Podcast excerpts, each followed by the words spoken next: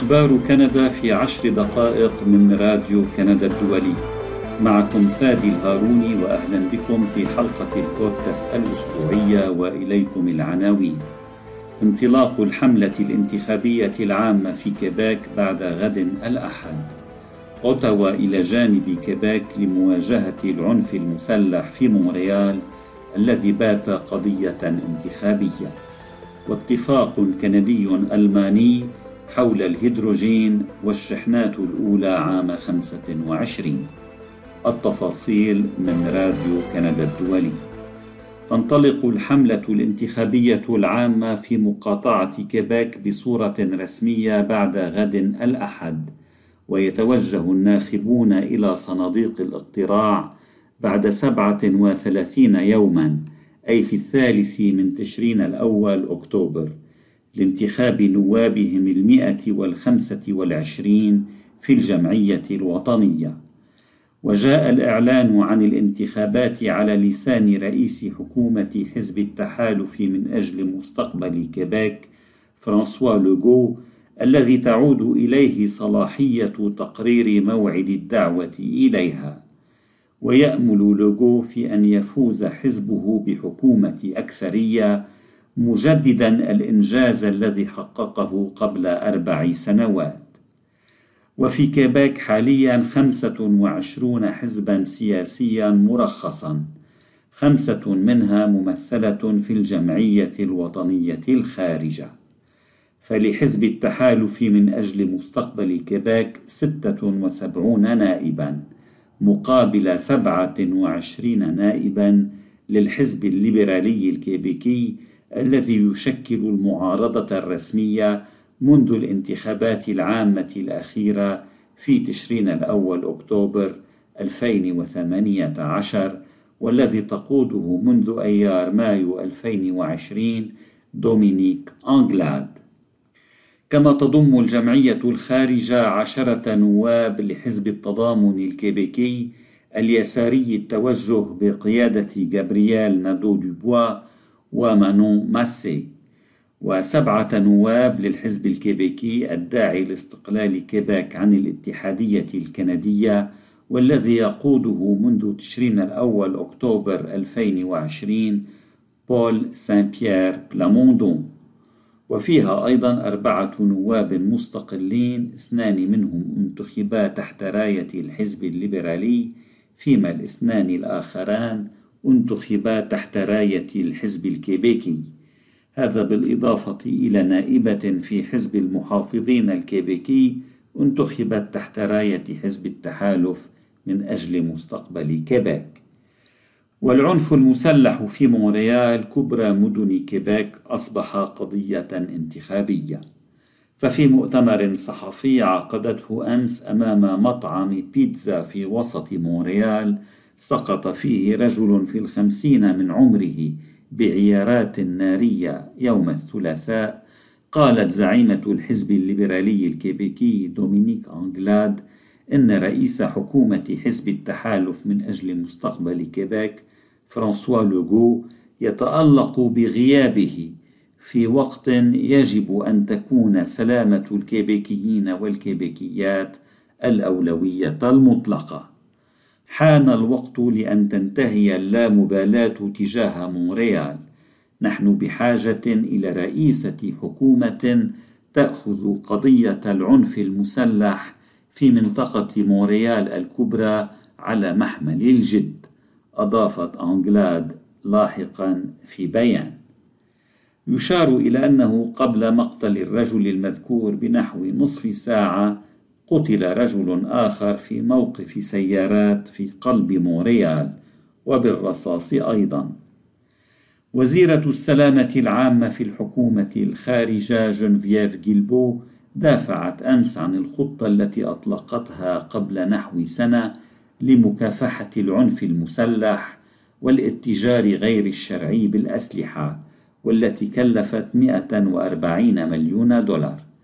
وقالت إنه على الرغم مما يتصوره البعض فأن الخطة أثمرت حتى الآن نحو 500 عملية توقيف ومصادرة ما يقرب من عدد مماثل من الأسلحة النارية. وزير السلامة العامة الفيدرالي ماركو مينديتشينو علق من جهته على موجة العنف المسلح في مونريال.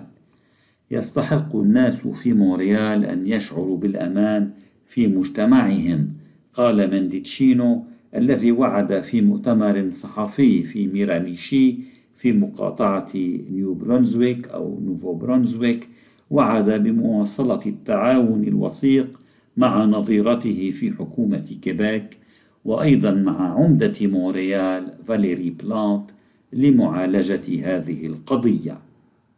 وأثنى الوزير منديتشينو على المبادرات التي طرحتها حكومته برئاسة جوستان ترودو لمكافحة انتشار الأسلحة النارية مثل مشروع القانون سي 21 الذي ينص على تجميد بيع الأسلحة اليدوية وشرائها ونقلها واستيرادها على صعيد كل كندا.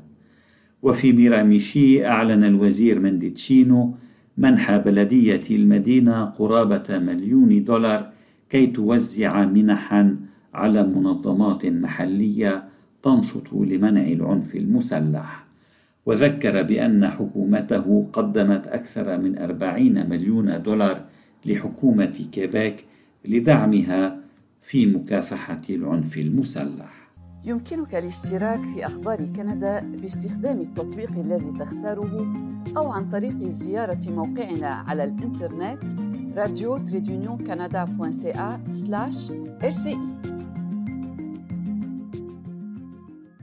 وقع رئيس الحكومة الكندية جوستان ترودو والمستشار الألماني أولاف شولتز اتفاقا يوم الثلاثاء في مقاطعة نيوفاوندلاند ولابرادور في أقصى الشرق الكندي حيث حضرا معرضا للهيدروجين.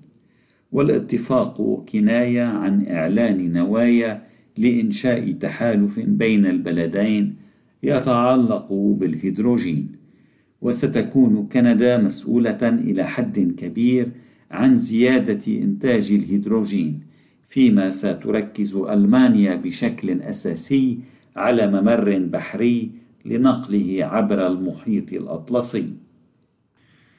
وتبحث ألمانيا عن بدائل طاقية طويلة الأجل للوقود الأحفوري من أجل الوفاء بالتزاماتها المناخية وأيضا لتتيح لنفسها إنهاء اعتمادها على روسيا في مجال الطاقة.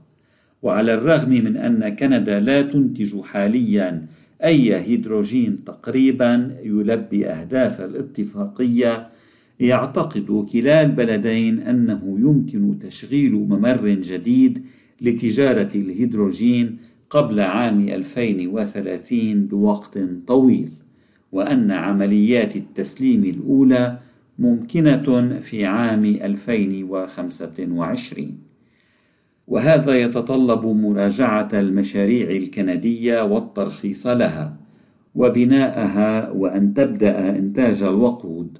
وتطوير خيارات شحن ممكنة خلال السنوات الثلاث المقبلة. ولا يحدد الاتفاق كمية الهيدروجين التي تتوقع كندا وألمانيا شحنها بحلول عام 2025 وفي وقت سابق من يوم الثلاثاء أيضا وقعت الحكومة الكندية اتفاقيتين منفصلتين مع عملاقي صناعة السيارات الألمانيين فولكسفاغن ومرسيدس بنز تتيح لهما الوصول إلى المواد الخام الكندية لإنتاج بطاريات للسيارات الكهربائية. وشارك ترودو وشولتز في حفل التوقيع في تورونتو. وقالت الحكومة الكندية إن شراكات من هذا النوع تؤكد مكانة كندا كمركز امتياز لتصنيع السيارات الكهربائية والبطاريات. وتشمل الاتفاقيتان معادن الكوبالت والجرافيت والنيكل والليثيوم في كندا.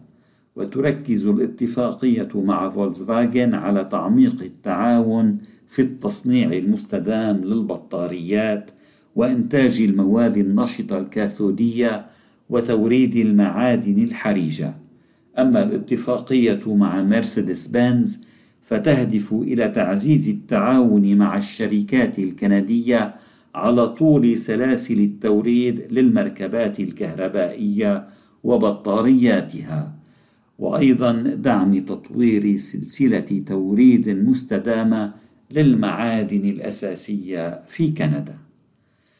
حلقة البودكاست لهذا الأسبوع انتهت، شكرا لإصغائكم.